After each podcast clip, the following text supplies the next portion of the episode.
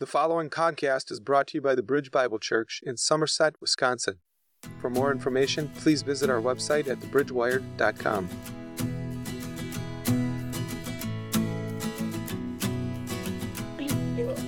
It's good to be in the house of the Lord together. We are continuing in our series of Galatians, and this is the, the gospel of freedom. We've been talking about how Paul has been speaking to the church, not just a church, to church is in the region of Galatia. He's speaking to many churches, and, and he's speaking to us today, saying that salvation is not found by what we do, but it's found in who we are a part of.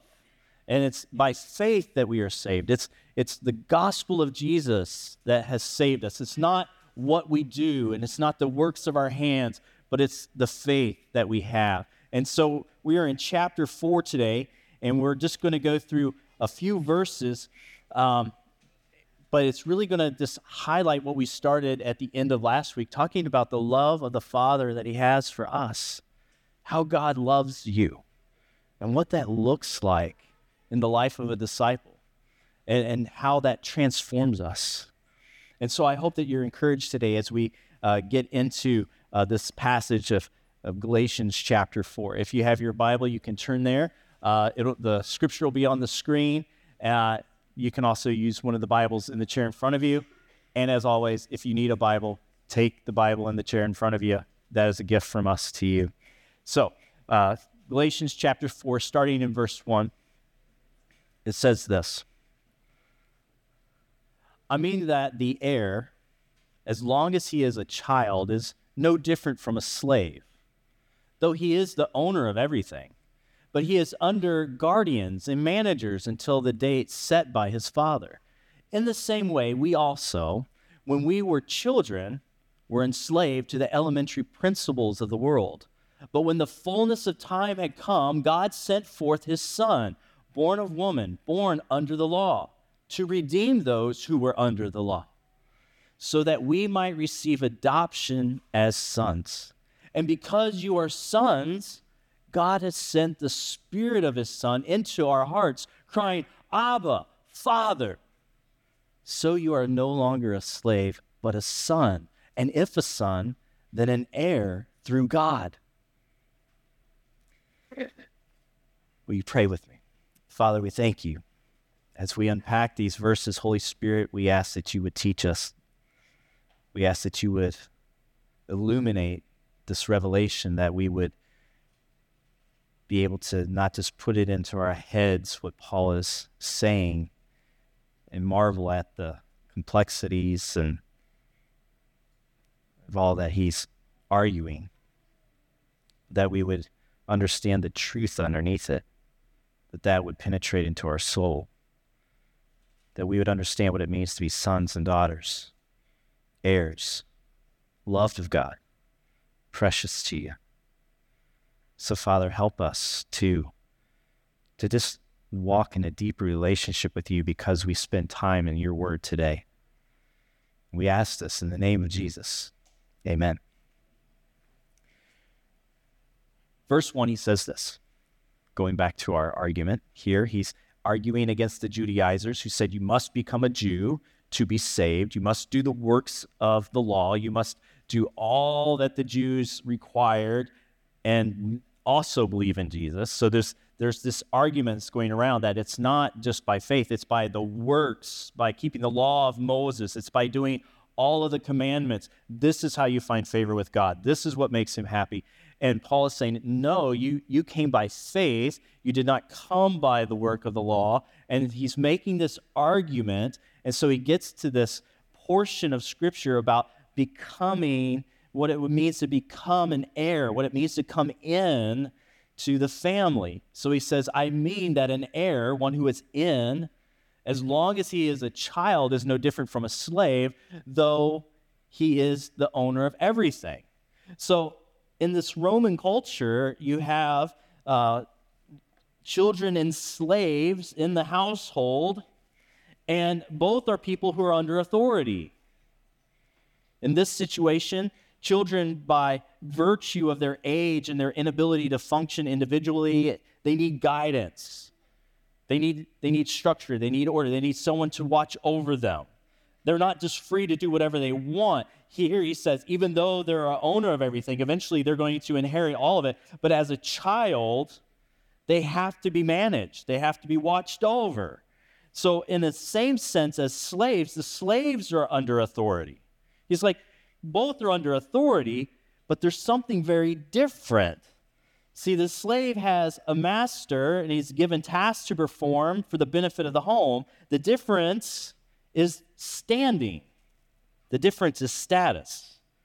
See, the child one day will, will grow to become an adult and he will inherit and he will have all the privileges that comes with being in the family. So when he or she does, they can take up all those rights and all those privileges that come with being in the family.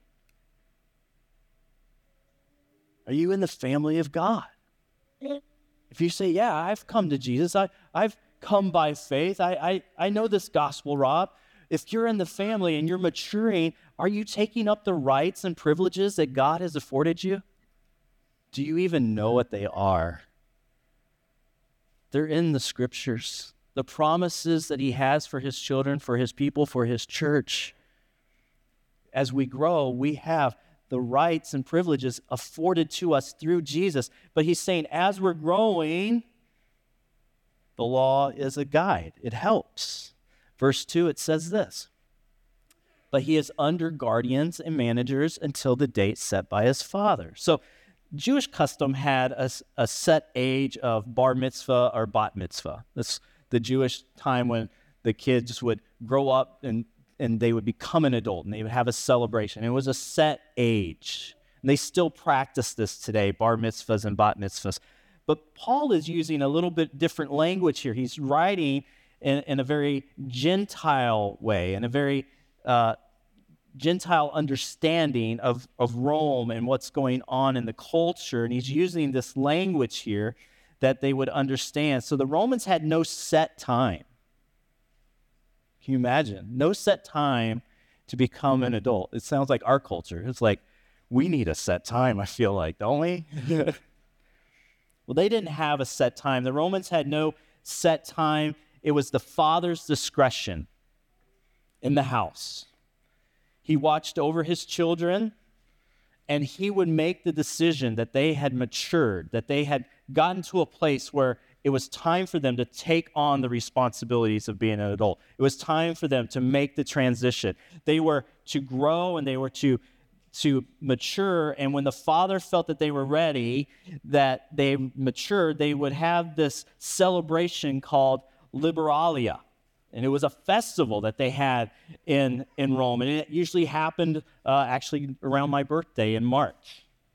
So they would have this time where the fathers would say, This year, this year, my son, my daughter, they're going to become an adult. And at Liberalia, we are going to bestow on them all the privileges of what it means to be an adult in this household, to be part of the family, to have the, the freedom to, to no longer be a child, but to be an adult in, in this home.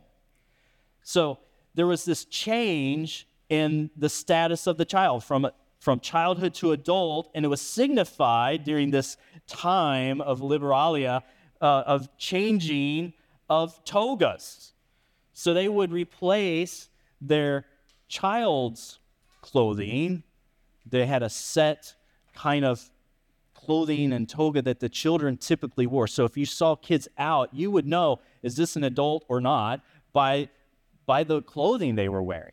You could tell. You'd be like, those are just little kids from down the street. And you say, oh, this is an adult from that household because they would replace the children's clothing with an adult toga with a different style of clothing. It was symbolic. And so it also signified to the world around them when you looked at that person, this is one in this household who now has authority, who now has been given the privileges and the rights. He is an adult, she is an adult. They have, they have matured.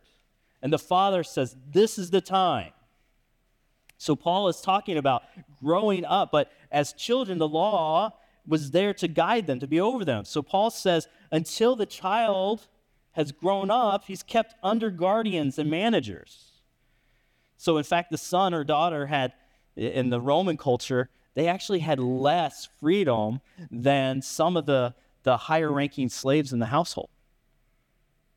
Like some of the higher ranking slaves actually had more freedom to go and do and, and to do different things in the, in the city and in the culture and for the household. They had all these things that they were allowed to do, but the children still couldn't until they matured, until it was time, until they moved into that next season. So they were kept under managers, they were kept under uh, guidance. Yeah, verse 3, Paul goes on and says this, and in the same way, we also, when we were children, were enslaved to the elementary principles of the world. So Paul is making the comparison to our spiritual condition. He's saying that just as the Jews were held under the law and imprisoned, the Gentile world was held under bondage to the elemental or basic things of the world. This is a really interesting phrase, this elementary principles of the world. And people have tried to describe it in different ways, but I really think Paul is really making this statement relating to the law. It's in similar ways, all men are kept under sin, all men are, are bound by death. The elemental things, they could mean pagan religion or worldly thoughts. But it seems Paul is still contrasting this legalism that they learned by the Judaizers with the grace of the gospel received by faith. And it seems clear by going to the next couple of verses, letting the scripture speak for the scripture. Because in the next couple of verses, we're going to see that Christ was born of woman under the law, and Christ frees us from the law. So he's talking about the elementary principles being this law. You're under law. It's shown your sin, it's shown that you are shut up and imprisoned. That's what we talked about last week, that, that the law did not replace the promise it made us ready for the rescuer. It made us ready for Jesus who comes and fulfills the promise to save us. But it also shows us that we were sinners and that we mm-hmm. need a great rescuer. And so he says, You're held under the elementary principles. You were under bondage. You were under governors and, and, and those who were watching over you. The law was to watch over you and to help mature you and bring you to faith and bring you to salvation. At the right time, he talks about Christ coming and fulfilling the law in these next couple of verses. So the elementary principles are really just that those things that people are held under that keep them in prison, keep them in bondage. So here's my question to pose to you as we look at this verse. What, what may you be held under right now? what might you be under? What, what might be keeping you in bondage in your spiritual life? What things or religious practices drive your life? Apart from the freedom of the gospel, what things have control? What does your spiritual life look like? I mean, you may be saying, I'm tracking with you. I have the gospel. I, I re- repented. I believe in Jesus. What are you talking about? I'm talking about how we can still fall under different forms of legalism and still be in bondage to some of the principal elemental things. Let me give you some examples. How about uh, Luke 18, 9 through 14? This is law keeping versus grace. You have two men going to the temple. He says, Jesus, he also told this parable to someone who trusted in themselves that they were righteous and treated others with contempt.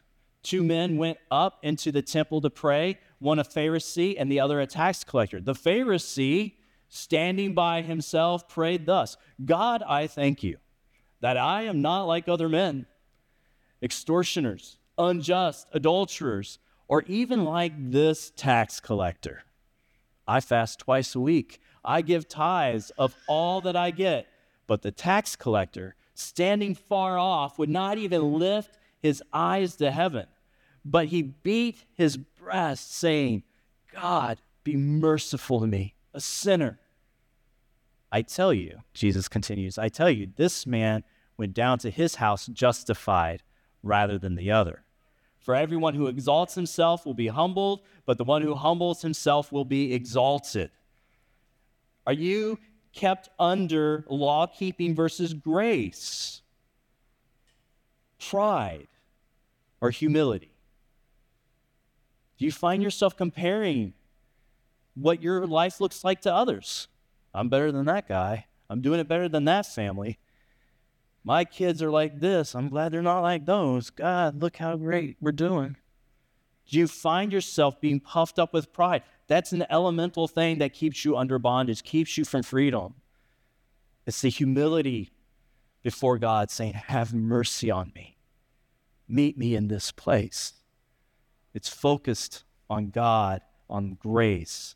How about this one? Law over relationship.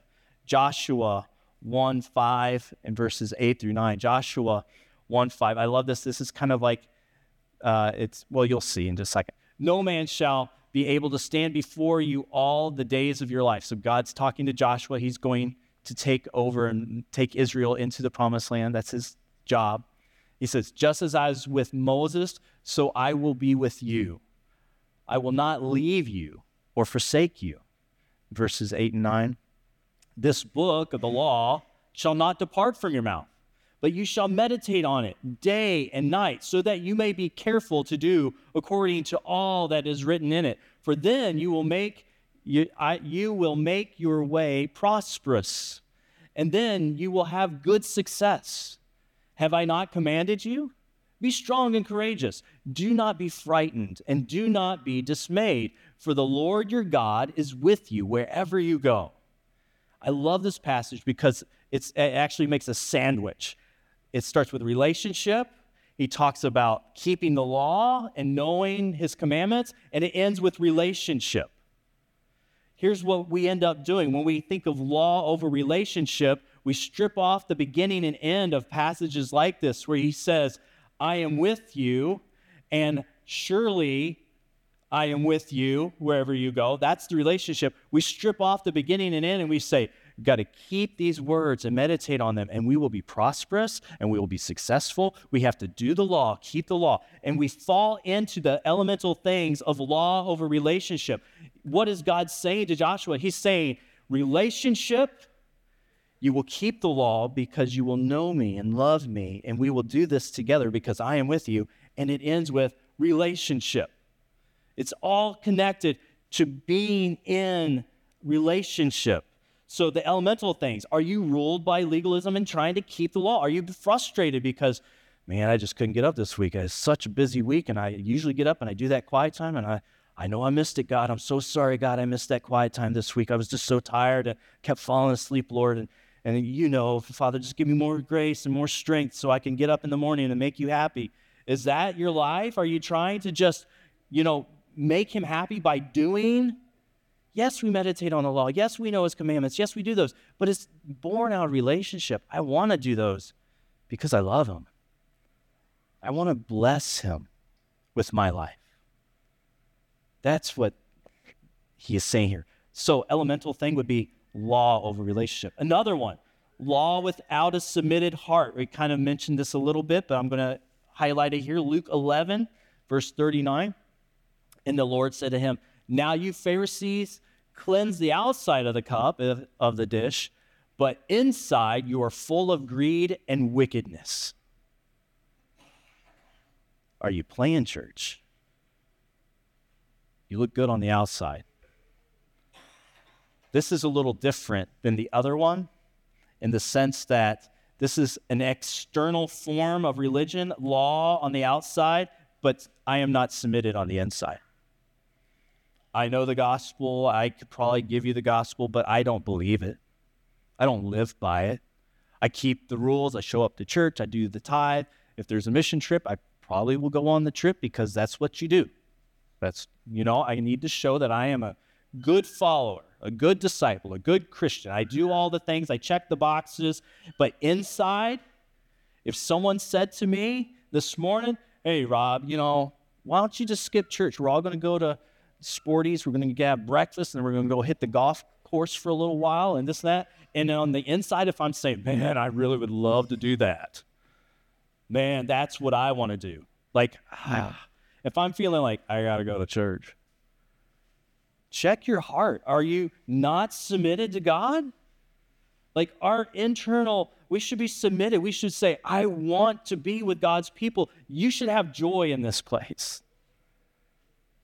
As pastor, one of my passions that I want to see is that you wake up on Sunday and you're like, I get to go to church. I get to be with each of you. I get to sing with you. I get to worship with you. We get to do Bible study. I get to pray with you later. I get to invest some time with my people. That I love going to this place. Not, I go to this place to look good for that outward appearance, but internally, I am not submitted to God. That's law without a submitted heart.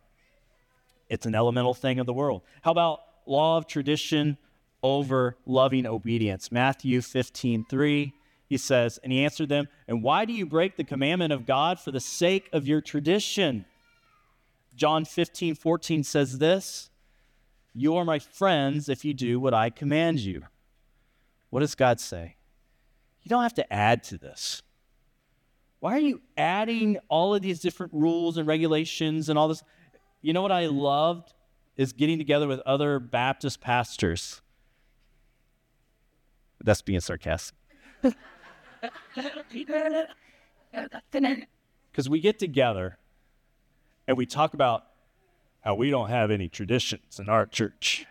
We just the Bible, the Bible alone, only we have no.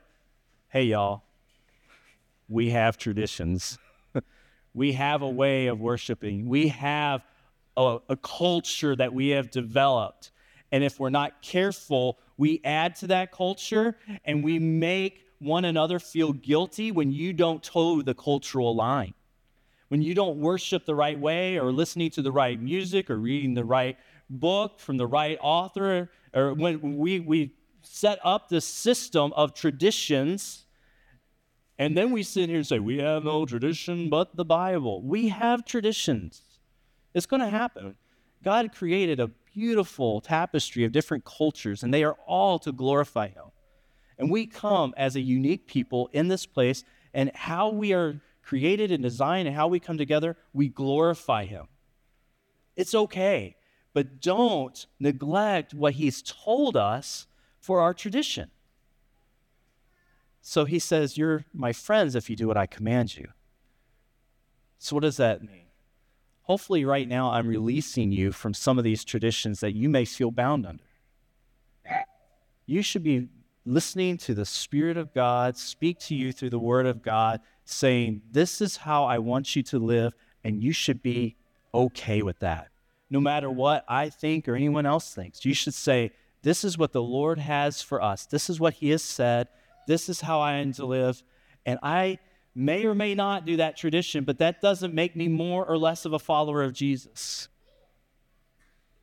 Tradition over loving obedience. We should love the Lord and obey Him and do what He calls us to do. And the traditions should not supersede. That's an elemental thing. So, here we see Paul making this argument, being held under this, the gospel frees us from it. Verse 4 But when the fullness of time had come, God sent forth his Son, born of woman, born under the law.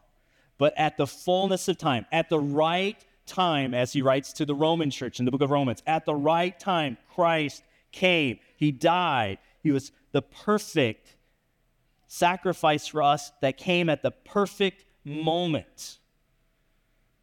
You ever wonder why Jesus came when he came? Do you ever wonder why he had to come during that time of history under the Romans? Uh, you know, I, I've thought that. Have you ever thought that? Like, why did he have to come then? Like, why couldn't he have come way earlier? Why did we have to go through all this Old Testament stuff? Why couldn't he just send the, I'm going to send the promise, and then the next child born, boom, there's the promise? Why couldn't he have done that? because God had a perfect plan that would redeem and, and, and fulfill all of the promises that He had. And Christ came at the right time, at the perfect time, to enact the promise given to Abraham and to destroy the work of Satan, bringing victory over sin and death. The word but in the scripture here introduces a shift, it's a change. Something changed. He says, You were under bondage, you were under the elemental things, you were held captive, but at the right time, Christ came to set you free, to bring redemption, to fulfill the promise. He, he says he was born of woman, born under the law. Verse 5 goes on to say, to redeem those who were under the law so that we might receive adoption as sons. So, verses four and five, talking about Christ under the law, born under the law, and giving us freedom from the law, is pointing back to the elemental things. So, that weird verse that's kind of hard to understand, he's talking about law there and, and in a form of legalism. So, he says, Christ was born as we were born, born of a woman. And that may also be pointing in a, in a very vague way to his, uh, his immaculate birth, that it was not of man and woman, but it was of woman and of the Holy Spirit, that he was fully man as well as fully God. But as man, as man, being 100% human like we are, born like we were, he had the ability to redeem us and pay our sin debt. He had to come as we are, take on flesh, so he could redeem us. It gives him the ability and it gives him the right to redeem us. Fully man, fully God coming, he has the ability to come and set us free. We were slaves, but through Christ, we are adopted as sons and daughters. Going back to his analogy, you were slaves, but he changed your status and he adopted you into his family. You're now sons and daughters. You now have all the rights and privileges of being a son and daughter. You're no longer a slave.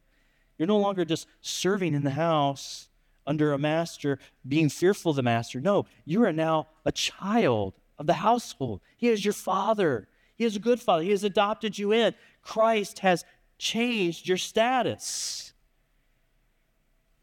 I love what Deuteronomy 15 15 says. You shall remember that you were a slave in the land of Egypt. He's talking to Israel, and he says this to them You will remember that you were a slave in the land of Egypt, in the land your God brought you out from with a mighty hand and an outstretched arm. Therefore, the Lord your God commanded you to keep the Sabbath day. What is he saying here? Remember, and this this is a picture of what Christ does.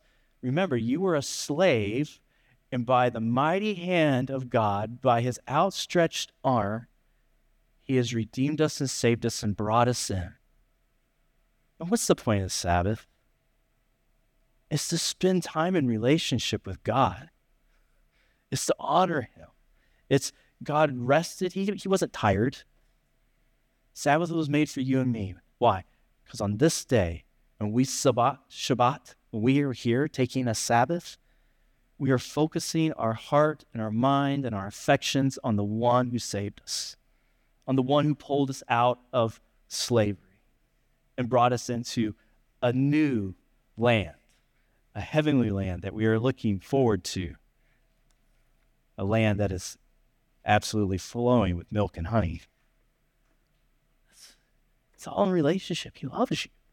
He did this through Christ, changed your status, and says, You're my child now. Well, look at verse 6. He says, And because you are sons, God has sent the Spirit of His Son into our hearts, crying, Abba, Father. How many of you love this, this verse right here? Yeah? Uh, hopefully, you will all raise your hands at the end of this sermon. because Christ has brought us into the family, because we have been brought into the family, we have received the Holy Spirit. By faith, you come, and when you come to Him by faith, the Holy Spirit is given to you as a down payment to seal you that you belong to Him. You are His. And the Spirit is poured into our hearts. The love of God is poured into our hearts. The Holy Spirit makes us like Christ to the Father, who calls out, Abba, Daddy. It seems to some too intimate of a relationship. Have you ever been with someone who, when I was young in my faith, I was around some some guys, and they were they were more mature in their faith. And one guy was praying, and he was just the way he was addressing God just seemed way too familiar. You know, I was just like, have you ever been around someone who has ever been like throwing the word dude into their prayer as they're addressing God? Just it feels irreverent. You're just like, what? Like, you know, heavenly dude, you know. It's like you can't call him that. Like and, and, and I think for some, this idea of Abba is the same way. It's like, Abba, Daddy. You know, you're, you're, you're praying with somebody and they're like, hey, Dad, you know, I'm just standing here with Rob and we're just, you know, praying about this. And, and it just sounds like they're just talking to Jesus like he's just another guy off the street hanging with you. And you just feel like, man, this doesn't make me feel right. Like, this is God. You're talking about God. You're talking to God. Like, this reverence. Jesus calls him daddy, calls the Father daddy. He prays, Abba, Father. The Spirit poured into our hearts. We too have that relationship like Christ with the Father, that we can call him daddy. Some say this is just too intimate, it's too familiar. Like I can say daddy to, to my human daddy here on earth. I can say that that's okay, but but it's too irreverent, too familiar for God. Yet God gave us that spirit of Christ.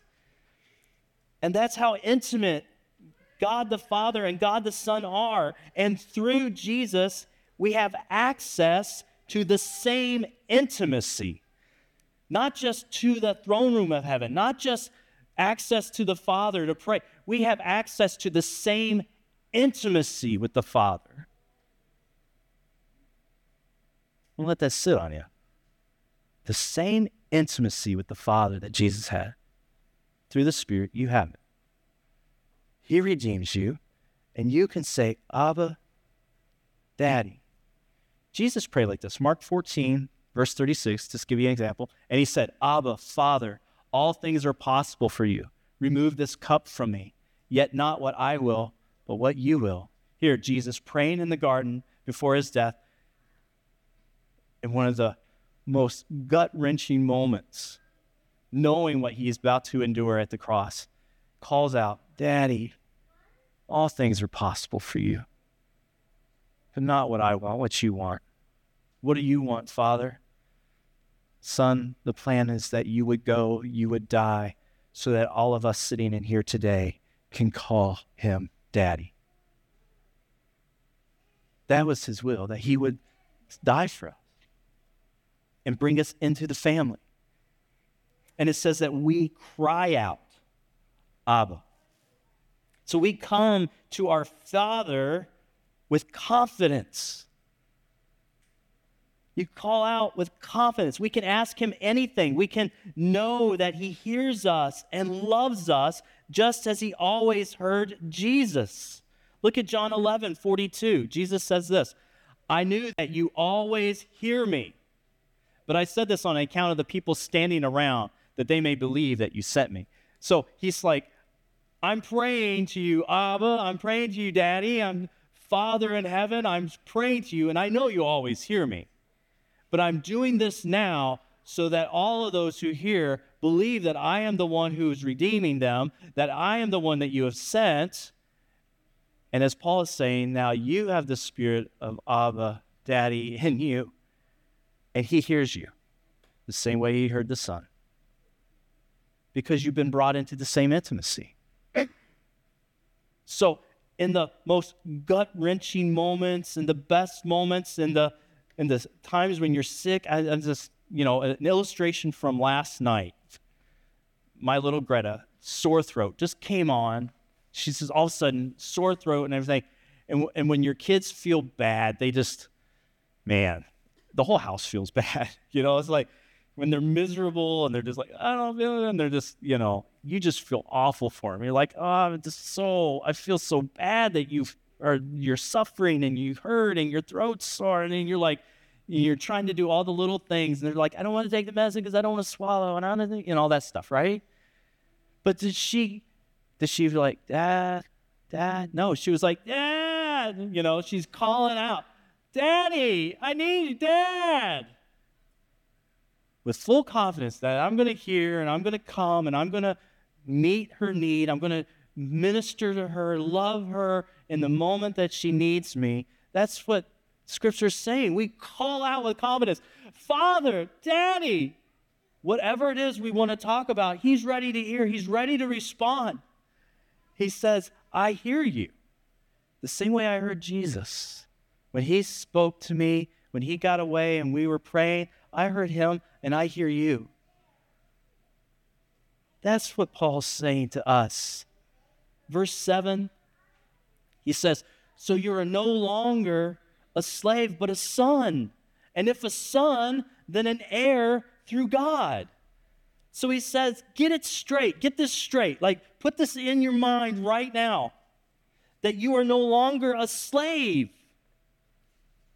You're not a slave, but you're a son. You're a daughter. Church, don't live like a slave. That's uh, all too often. That's what our Christianity looks like. Like we're under legalism, we're under law, we're under this, and we we keep on guilt and shame, and we don't even want to lift our eyes to Abba, Daddy. We're just like, I don't, you know, I'll do better, I'll do better, Dad, I'll do better. No, He's a loving Father. And we don't have to live like slaves because He's made us His children.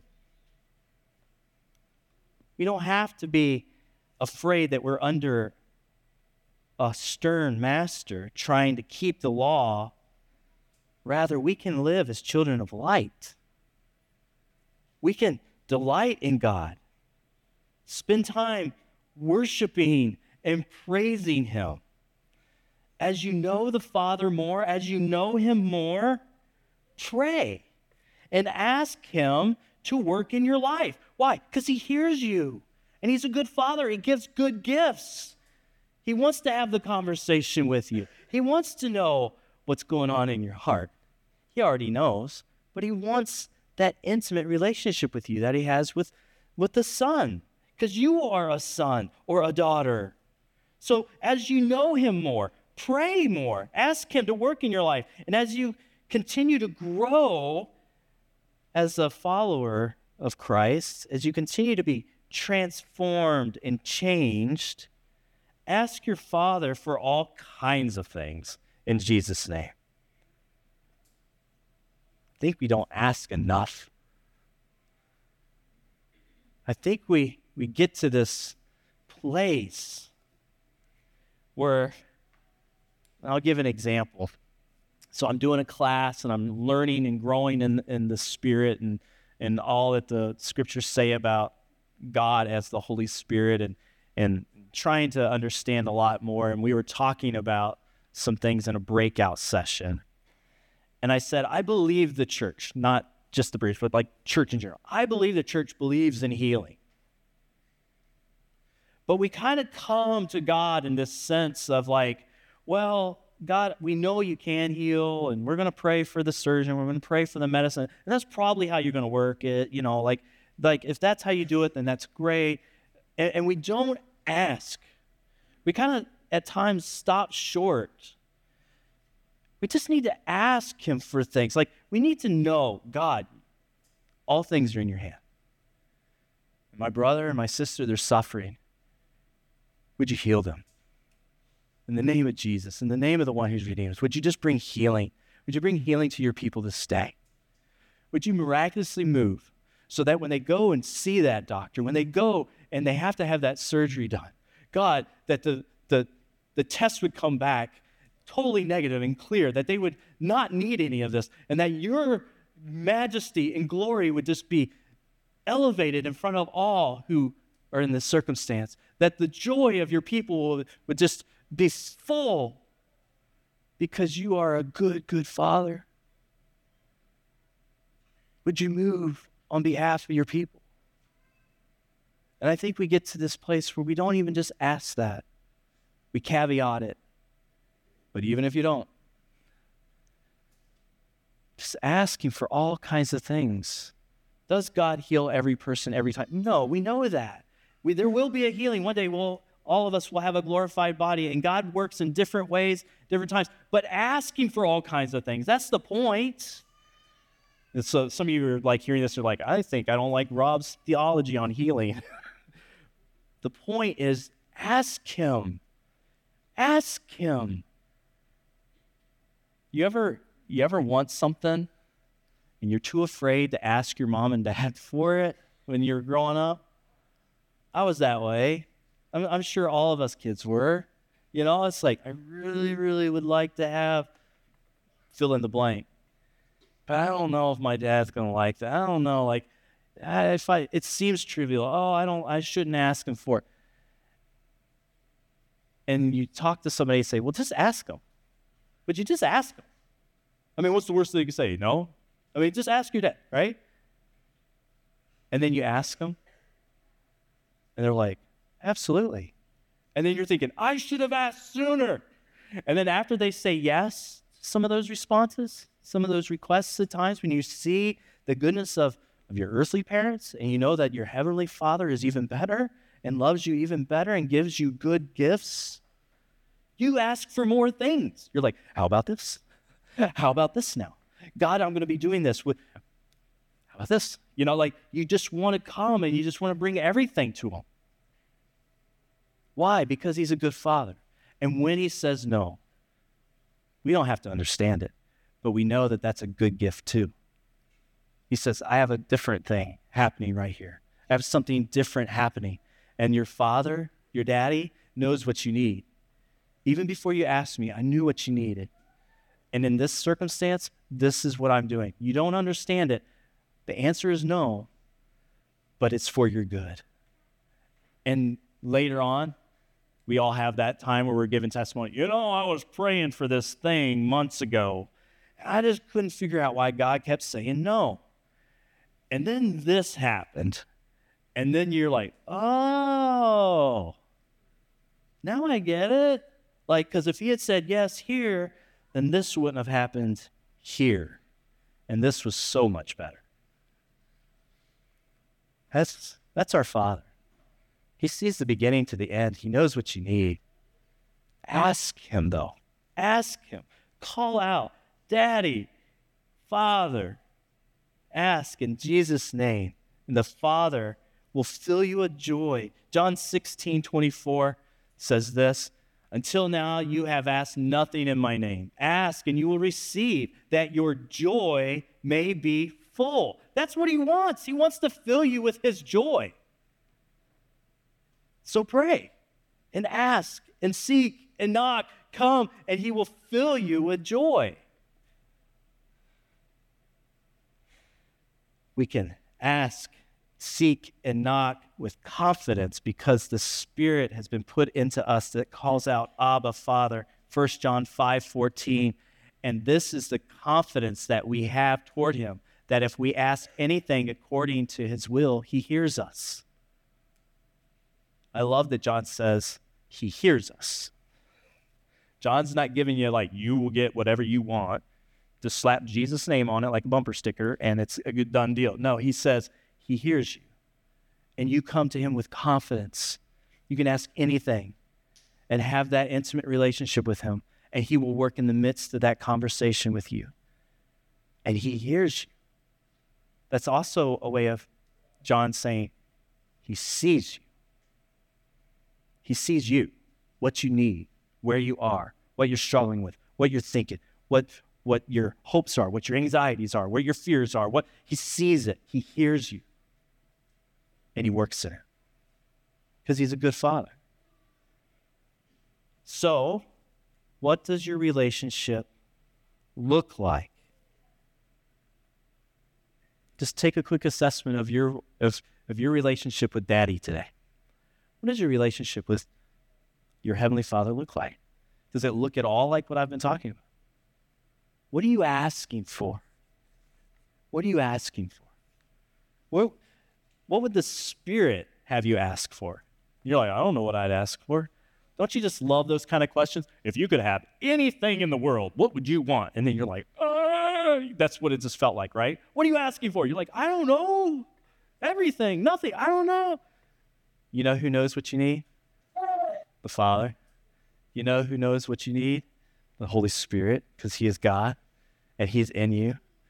And you know, you can ask the Spirit to show you what should I be praying for? And if I'm asking in His will, He's gonna He's going to work in that, and my joy is going to be made full. What are you asking for? If you don't know, ask God to show you what you should be praying for, and He'll show you. He's a good, good Father.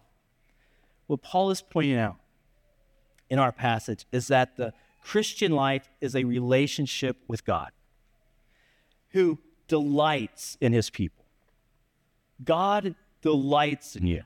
When you stand up and you sing, and it sounds the way it sounds, a joyful noise. Some of you guys are really great. Some of you are like me. he delights in it. He doesn't care. He loves it. He receives it. He's delight. My children are singing. They're singing to me.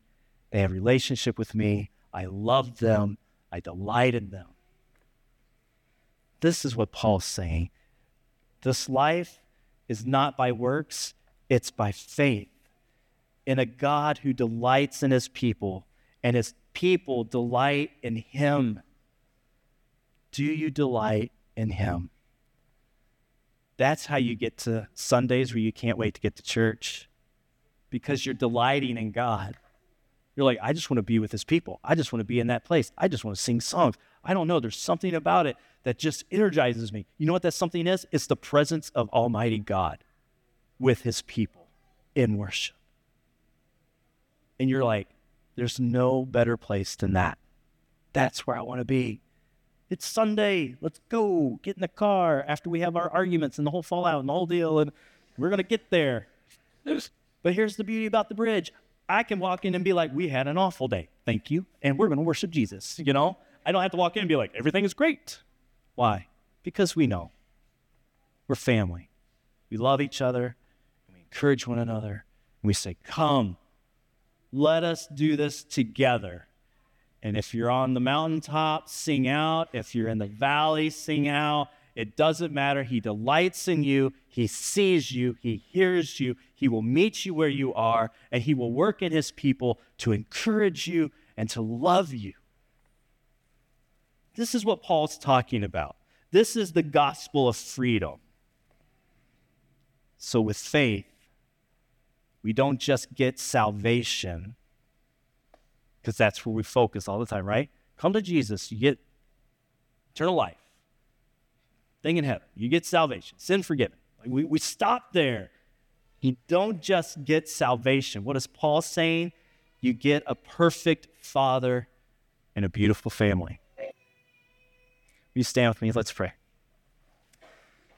Father, we thank you for this morning. We thank you for this word. Daddy, you're so good and we are a needy people, and you love us. You don't judge us by the depth of our need or how good or how hard we've fallen. You just love us. We don't understand that grace, but we're so thankful for the Son. Thank you for sending Christ to come and be our Savior, our mm-hmm. rescuer. And not only that, Lord Jesus, you are our bridegroom. We long for the day when we can behold you face to face and see you. To, to behold you with our glorified eyes. to just stand in your presence.